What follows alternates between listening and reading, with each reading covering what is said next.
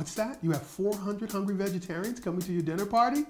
I know what you need. Veggie Z. I'll email you a recipe. Woo! Creamy tofu pot. Oh, tempeh. Creamy Swiss chard wontons.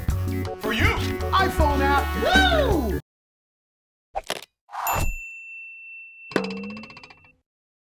Today's recipe is for seared tomatoes with an herbed topping. This recipe is terrific as an appetizer, wonderful on salads, or even something standalone for a light supper.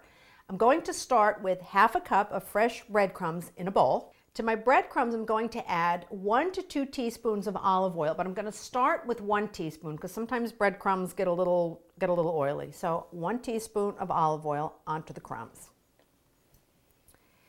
Next, I'm going to put in two minced scallions, a tablespoon of fresh minced thyme, a tablespoon of fresh minced basil, get that pretty well minced, one teaspoon of oregano, grind that in with your fingers, just helps release the oils, one clove of crushed minced garlic, and then I'll just season that with a little bit of salt and pepper. Now we'll mix that all up and then set that aside. And then we'll start preparing our tomatoes. I have six medium-sized tomatoes. I'm going to cut the tops off of those, just, you know, pull the stem out and just take off a small portion of the top, just like this. Do that to all six.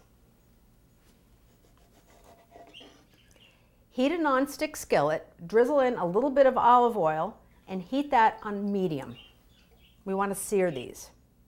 As soon as the pan is hot, I'm going to set in my tomatoes, cut side down.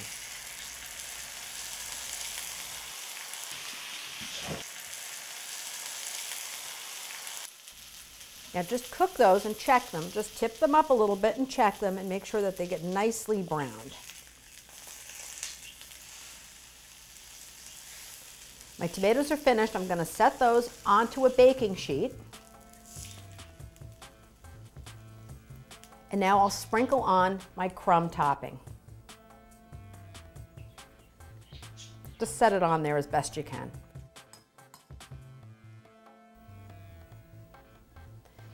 Now you can bake these tomatoes at 375 degrees or what I like to do, just because it moves them along a little bit faster, is I'm going to broil them, but you have to stay with the broiler so that the top doesn't burn and they become really crispy seared tomatoes. So just pop them under the broiler until that crumb topping is just nice and toasty. My tomatoes are done and they look absolutely gorgeous and they smell fantastic. I can't wait to eat. If you've tried making stuffed tomatoes in the past, you might have had a problem with them holding up. You're not going to have that problem with these. In fact, I think you're going to love this recipe. So remember, keep it light, keep it simple, and as always, delicious. See you next time.